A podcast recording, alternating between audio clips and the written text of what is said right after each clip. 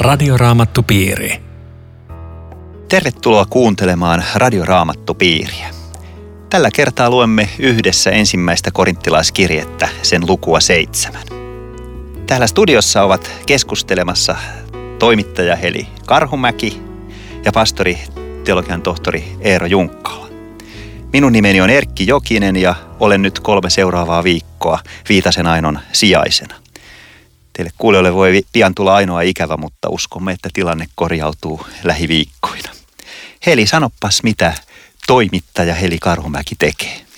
No tuota, mä siis Etelä-Pohjanmaalta, Lapualta, jo, ja mun kotiseurakuntani on Lapuan tuomiokirkkoseurakunta. Ja, ja tuota, ehkä voi sanoa, että Radio Dayn murrepakinoista monet ehkä tuntee mun ääneni. Ja, ja tuota, sitten toimin tuolla kotiseurakunnassani ja Etelä-Pohjanmaalla körttitaustaisena seurapuhujana ja, ja sitten kristillisten lehtien kolumnistina. Että tällaista kirjallista ja puhumisen aktiviteettia on koittanut harjoittaa. Ja monet meistä on Helin tekstejä kyllä lukenut ympäri Suomea. Täytyy sanoa, että pidän niistä. Eero, mitä sinä nykyään teet? Joo, että minä. Niin. Minähän olen näissä ohjelmissa mukana, mutta kyllä mä kierrän jatkuvasti opettamassa raamattua tuommoisena niin sanotusti vapaana taiteilijana tällä hetkellä. Ja tekee mieleen sanoa, että kiva heli, että olet tässä mukana. Kyllä. Tämä on mullekin ilo, että saadaan tällaisella kokoonpanolla ja myös Kierkin kanssa tänään jutella. Hauskaa. Mutta mikä meillä on aiheena, kun meillä on ensimmäisen korinttilaiskirjan luku seitsemän. Otsikotkin jo kertovat, että nyt me puhumme avioliitosta, naimattomuudesta, leskeydestä, avioerostakin. Ja kovin tällaisia käytännöllisiä teemoja ja samalla myöskin syvältä meitä jokaista koskettavia. Sillä jokainen meistä on joko naimaton tai avioliitossa. Tai elää jonkun ihmisen kanssa. Tämä Paavalin opetus avioliitosta saa oikeastaan taustansa tästä edellisen luvun lopusta ja haluaisin palauttaa teidän kuulijoidenkin mieleen sen, että mihin Paavali päätyi tuossa kuudennen luvun lopussa, kun hän ikään kuin ankkuroi opetuksensa ruumiin teologiaan. Hän korostaa ihmisruumiin arvoa ja merkitystä ja hän korostaa sitä oikeastaan kolmella tavalla, jakeista 15 jakeeseen 20. Ensin hän sanoo, että teidän ruumiinne on Kristuksen ruumiin jäseniä. Sitten hän sanoi, että teidän ruumiinne on pyhän hengen temppeli. Ja vielä kolmanneksi, tuottakaa siis ruumiillanne Jumalalle kunniaa. Eli Paavalille ruumis on kallisarvoinen, se on Jumalan luoma ja se on osa Jumalan hyvää ja kaunista tarkoitusta. Ja tämä ehkä tekee kristinuskosta jotenkin erityisen, että, että ruumiin arvo on niin suunnaton. Ruumis on osa Kristuksen ruumista, se on pyhän hengen temppeli ja se on Jumalan kunnian väline. Ja sen takia, kun me puhutaan nyt avioliitosta ja siihen liittyvistä kysymyksistä, ne ei ole mitään toisarvoisia asioita, vaan kysymys on jostakin uskon ja elämän ihan ytimestä. Mutta mitä Paavali opettaa ero avioliitosta? Mitä tästä pitäisi ajatella? Joo, toi mitä sä sanoit oli tosi hyvä johdanto mun mielestäni. Ja vielä kun lähdetään tähän lukuun, niin hän aloittaa tämän näin, että otan nyt puheeksi asian, josta kirjoititte. Tämä on korintilaisille korintilaiskirjalle tyypillistä, että hän vastaa korintilaisten kysymyksiin. Tässä on koko ajan tämmöisiä, ne on lähettänyt kirjeen, että hei, mitä meidän pitäisi ajatella avioliitosta. Radioraamattupiiri sielläkin menossa. Juuri näin, ja nyt tässä sitten Paavali vetää tämän avioliitto-opetuksensa. Tämä on, tämä on tosi mielenkiintoinen ja tärkeä ja myöskin, myöskin ehkä vaikea siis, koska elämässä on monenlaisia mutkia, että se ei aina mene niin kuin on ihanne. Niin, niin tätä, tätä me nyt yritetään tässä pohtia. Ja, ja ehkä mä sanon heti aluksi, että avioliiton perussääntöhän on, on sanottu raamatussa kolme kertaa, että mies luopuko isästä ja äidistään liittykö vaimoonsa ja tulevat yhdeksi lihaksi. Se on luomiskertomuksessa Jeesuksessa, Jeesuksella ja Paavalilla, joten sen suurempaa auktoriteettia enää ei voi löytää tähän peruslinjaan. Tämäkin kertoo tämän asian tärkeydestä. Millä mielellä Heli luit naisena ja toimittajana Paavalin ajatuksia avioliitosta ja, ja, ja ihmisen elämisestä? No mua oikeastaan ilahduttaa se, että, että vaikka Paavali itse on naimaton ja pitää tätä ihanteena, ja, ja ilmeisestikään hänellä ei sitten kovin suurta kokemusta ole naisen kanssa olemisesta ja elämisestä, niin silti hän ei ihannoi askeesia tai, tai vaikka hän pitää niin kuin naimattomuutta sillä tavalla ihanteena, että, että jolle se lahja on suotu, että voi keskittyä Jumalan sanan julistamiseen ja taivaan valtakunnan julistamiseen, niin se on, se on niin kuin hyvä valinta. Mutta hän ei, hän ei niin kuin ihannoi askeesia tai naimattomuutta sinänsä, näin mä ymmärtäisin. Ja, ja mä jotenkin näen tässä Paavalin opetuksessa myös sen, että, että hän varmaankin odottaa Jumalan valtakunnan tuloa tai Jeesuksen paluuta hyvin nopeasti. Ja, ja sen takia ehkä korostuu tässä tämä naimattomuuden ihanne ja se, että nyt on kiire. On kiire julistaa Jumalan valtakuntaa ja kaikki, jotka vaan voivat omistautua tälle sanan julistamiselle, niin tehköön sen. Mutta mulla tavalla hän ei siis niin kuin moiti normaalia perheelämää, vaan, vaan on jotenkin hyvin realisti. Yeah. Et, et siinä mielessä tämä opetus niin kuin hyvin suurelta osin niin kuin sopii aivan tähän päivään. Ja mun mielestä on aika hauskaa, että että hän puhuu tästä, että, että äh, mies täyttäköön aviovelvollisuutensa vaimoaan kohtaan ja vaimo miestään kohtaan. Eli hän ei siis katso, että, että puolisoa saisi pitää kiduttaa puutteessa vai, ja ajatella, että hän on ainoastaan, että ainoastaan yeah. siis seksuaalielämä on vain suvun jatkamista varten, vaan hän puhuu ihan suoraan siitä, Tein että totta. jos kerran himot jyllää, niin silloin on, on syytä ne myös tyydyttää, mutta tehtäköön se niin kuin vakiintuneessa parisuhteessa, jotta ei sorruta haureuteen, että, että Paavelilla on omaan taustansa nähden niin kuin hyvin realistista ja sellaista jotenkin armollista opetusta. Aika napakkaa pohjalaista tekstiä. Joo, kyllä, kyllä. Toi, mullakin oikeastaan pisti silmää, kun mä tätä Joo. nyt mietin, että tämä tämmöinen arkirealismi, koska mm. täällä, täällä siis pari kertaa, mutta haureuden välttämiseksi tulee kunkin miehen elää oman vaimonsa kanssa – ja, ja että jos eivät voi hillitä itseään, menkö mm. naimisiin, että se on, se on aika reipasta puhetta. On, on hyvin Paavalilta. käytännöllistä. Joo. Ja Paavali opettaa kurinalaisuutta ilman äärimmäisyyttä. Hän ei varsinaisesti ole askeetti, mutta, mutta hän opettaa semmoista kurinalaista ja jotenkin, jotenkin niin kuin järjestyksen mukaista elämää ilman mitään sellaisia äärimmäisyyksiä, että, että mennään yhdessä luostariin ja, ja kätellään vaan loppuelämä puolisot keskenään. Että hänellä ei Joo. tämmöisiä ajatuksia ole vaan. Ja aika jännä myös se, että Paavali Paavali näkee, että, että ä, aviopuolisoiden tämmöinen niin kuin pysyvä ja hyvä tiivis suhde, sitä hoidetaan ä, seksielämällä. Ei hän sano, että puhukaa enemmän, vaan hän näkee, siis muista jotenkin siinäkin mielessä raamattu, niin kuin laulujen laulusta voimme lukea, että ei tällaista lihallisuutta yhdeksi lihaksi tulemista, sille nähdään kaunis oma arvonsa. Joo. Ja, ja Kyllä. Paavali mun mielestä puhuu myös, myös tästä. Ja sitten kun Paavali tässä luvussa myöhemmin rupeaa puhumaan naimattomuuden arvosta, siellä vasta niin kuin tämän seitsemännen luvun loppupuolella, niin hän viittaa sinne, että aika on käymässä vähiin. Ja samalla tässä näkyy, että, että hän on myös tässä mielessä kipeällä tavalla realisti, että kun nämä vainot ja vaikeudet alkaa, niin perheellisen on paljon tuskasempaa. On paljon vaikeampi odottaa sinne petojen eteen heittämistä, jos siellä menee ensin puoliso ja lapset, kun että sä odotat vain omaa kuolemaasi. Että, et, niin, joo. et vainojen maassa eläneenä, Venäjällä lähetystyötä tehneenä on nähnyt senkin, että kaikkein kipeintä ja vaikeinta oli niillä, joilla oli pieniä lapsia ja perhe.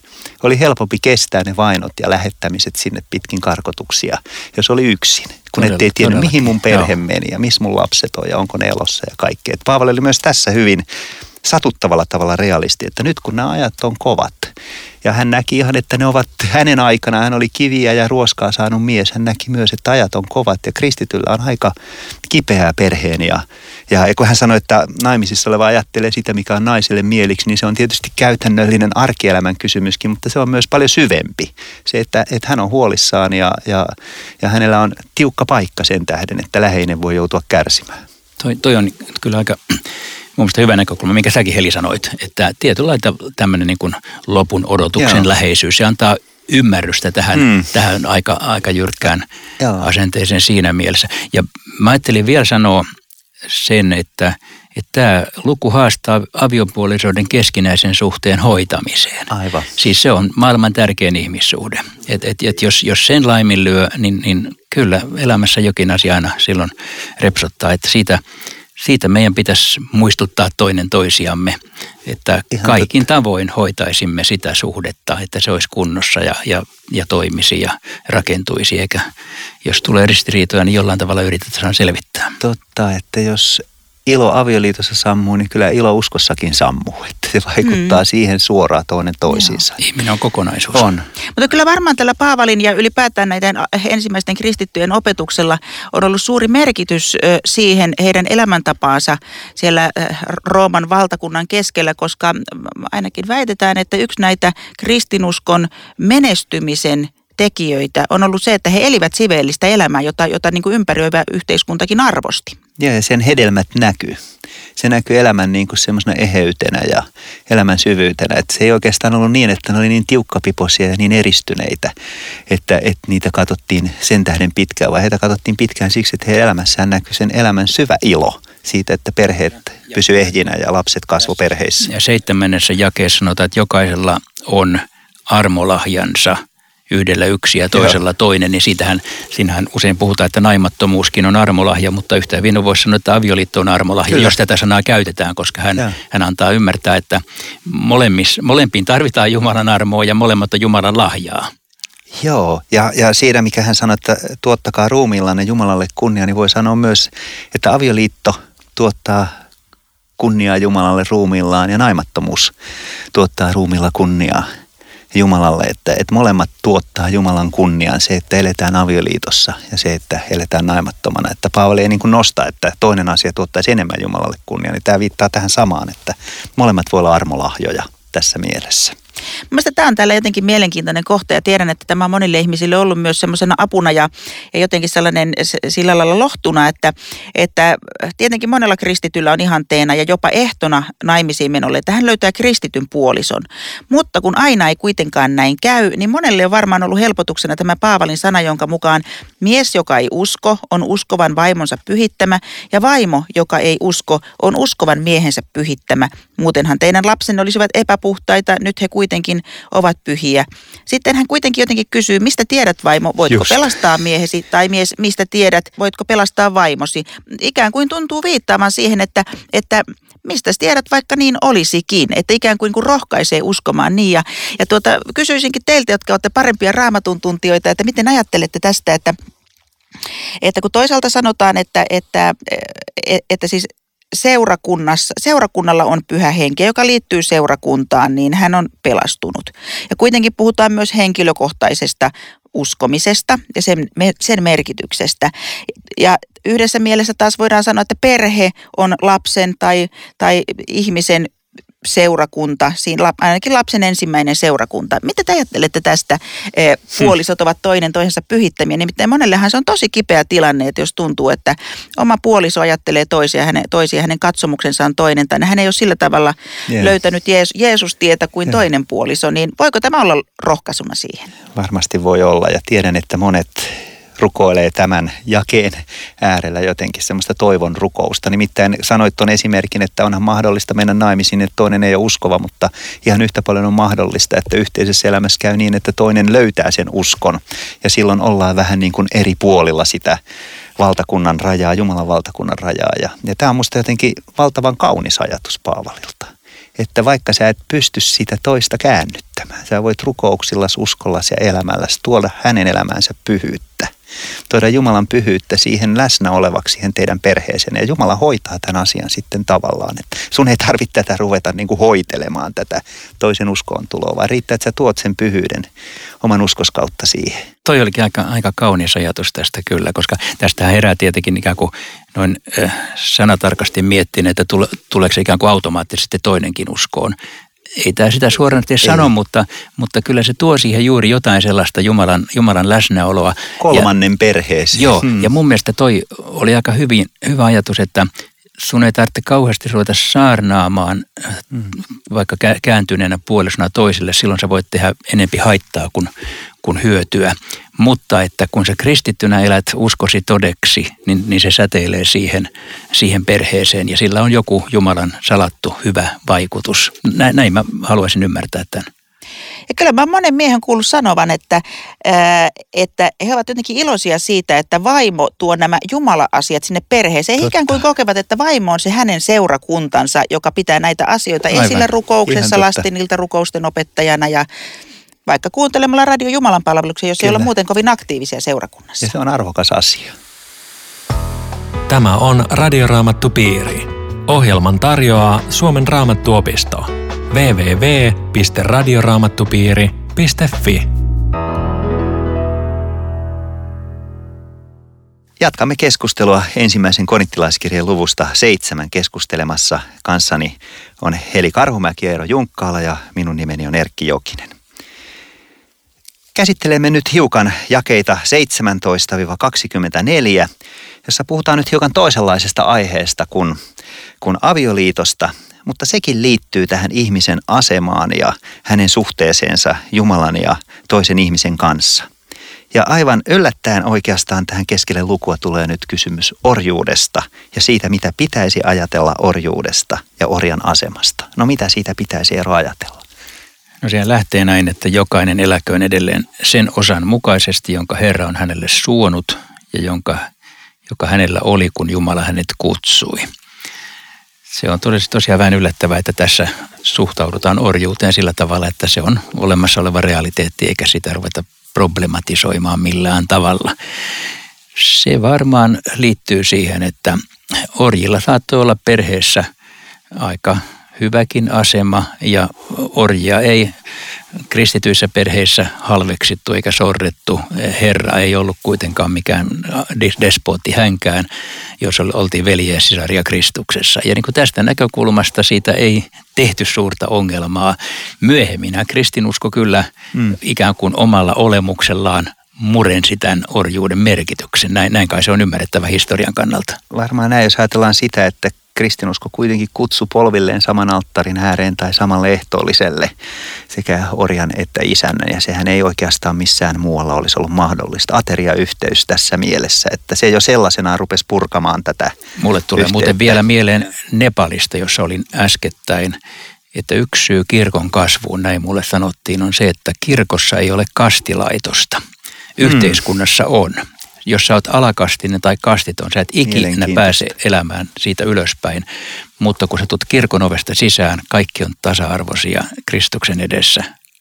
Tietenkin kristinusko sielläkin ikään kuin olemuksellaan murtaa kastilaitosta. Ihan samalla lailla kuin tässä, että, että oikeastaan Paavali ei tässä puolusta orjuutta, vaan hän oikeastaan vähän niin kuin mitätöi niin orjuuden kuin herruudenkin merkityksen siihen nähden, että molemmat on Kristuksen omia.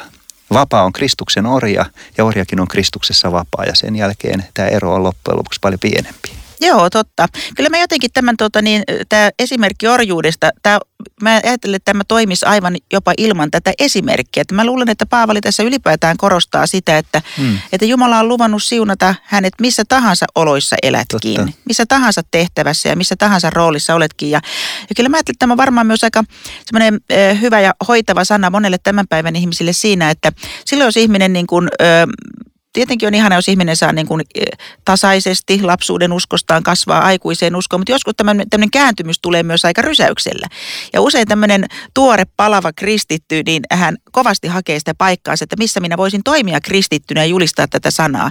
Ja, ja tämä on semmoinen jotenkin rauhoittava sana, että ole ihan siinä paikalla, missä olet. Ei sun tarvitse niin kuin kääntää Kyllä. elämääsi nurin ja ryhtyä kiertäväksi evankelistaksi, vaan todista sillä paikalla, jossa olet. Jos et voi todistaa sanoillasi, niin todista elämälläsi ja valinnoilla ja sillä rakkaudella, jolla kohtelet toisia. Että se on hyvä osa ja se on hyvä paikka. Ja mä ajattelen, että mikä, mihinkä tämä voisi tämä orjuus rinnastua tänä päivänä, koska tietenkin on oikein, että me emme hyväksy orjuutta missään muodoissa. Ja mä ajattelen, että tämä saattaisi olla esimerkiksi ihmiselle, joka on rikostensa takia tuomittu vankilaan. Koska voi, ihminen voi, voi uskoon tullessaan voi tuntea elämänsä siis vankeudessa niin kuin hukatuksi, mutta tämä sana saattaisi olla siihen kohtaan lohtu, että, että jopa sielläkin, niin kuin orjanakin, missä vapaudet on rajatut, missä toiset säätelee sun elämääsi, et voi vapaasti valita elämäsi, elämän kuvioitasi, niin sielläkin, kun olet Kristuksen oma, niin oot arvokas ja sielläkin Jumala sua siunaa.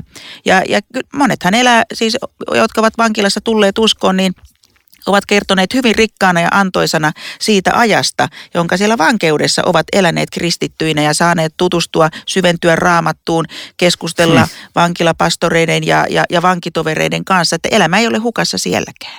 Mielenkiintoinen näkökulma myös. Joo, tosiaankin. Aika hyvin. Joo, orja ja vapaa. Kristuksessa vankikin on vapaa ja orjakin on vapaa ja me kaikki ollaan Kristuksen orjia. Että eipä me nyt tämän kanssa aivan hukkaa jouduttu. Joo. Mutta tuota, tekisi mieli vielä palata tämän luvun pääaiheeseen, tähän avioliittokysymykseen. Niin, tekstihän palaa. Tekstikin palaa nimittäin siihen ja mekin jo hypimme sekä loppupuolelle tekstiä että alkupuolelle, mutta, mutta tähän kokonaiskysymykseenkin avioliitosta ja, ja avioliiton merkityksestä. Ja, ja Paavalihan osoittaa ymmärtävänsä melkeinpä, melkeinpä humoristisestikin sitä, että, että avioliitossa on omat vaivansa, että naimisissa olevat joutuvat elämässään ahtaalle, mistä haluaisin teitä säästää. Tässä täytyy tietysti, jos rouvakin sattuu ohjelmaa kuuntelemaan, niin olla nyt vähän kieli keskellä suuta, kuinka ahtaalla tässä on oltu, mutta, mutta tässä on melkeinpä kuin Paavalin myöskin huumoria, mutta, mutta tota, samalla tietysti omalla tavallaan elämän realismia. Ja tässä ajattelen juuri sitä ahtaalla myöskin siinä vaikean ja rankan ajan keskellä, missä Paavali kirjoittaa. Mutta entä sitten avioero?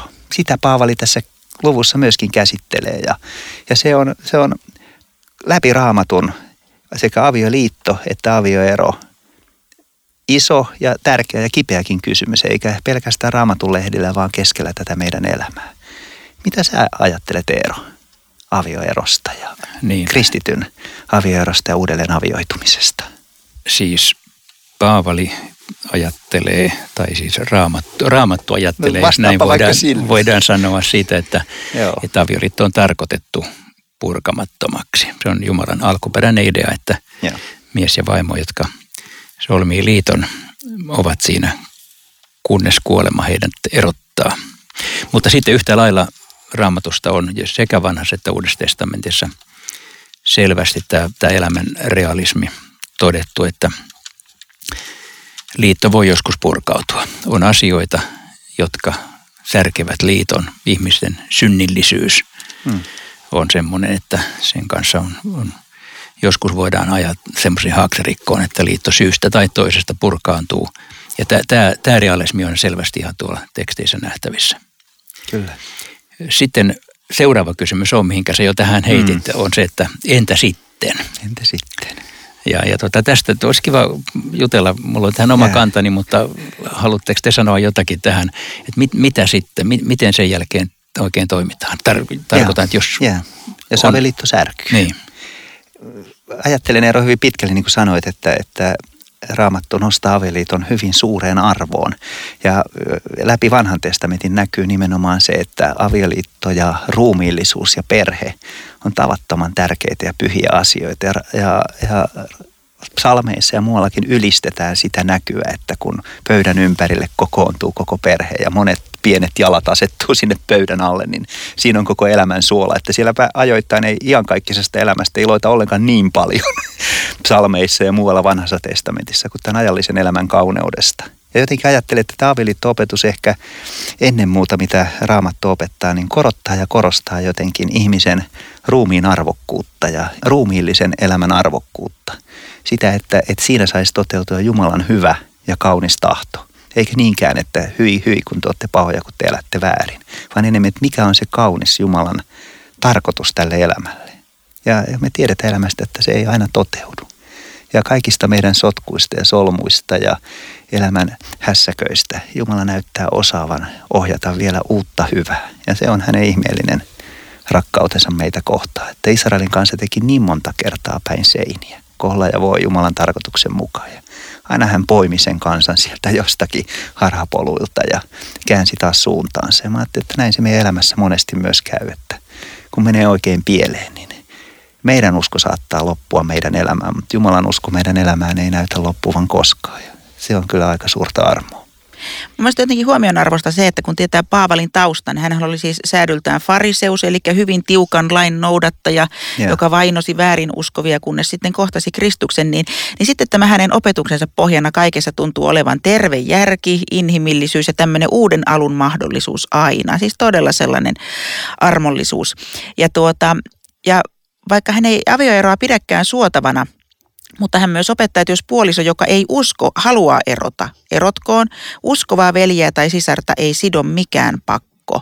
Ja Paavalin mukaan on tilanteita, joissa eroaminen on parempi ratkaisu kuin liiton jatkaminen. Ja, ja tuota, muistan, kun joku joskus puntaroi tätä niin kuin kristillisen elämän valossa, että milloin voi erota, milloin täytyy yrittää pysyä liitossa. Ja, ja tuota, hän ilmaisi ilmaisi tämä pohtia sen niin, että kumpi ratkaisu palvelee enemmän elämää.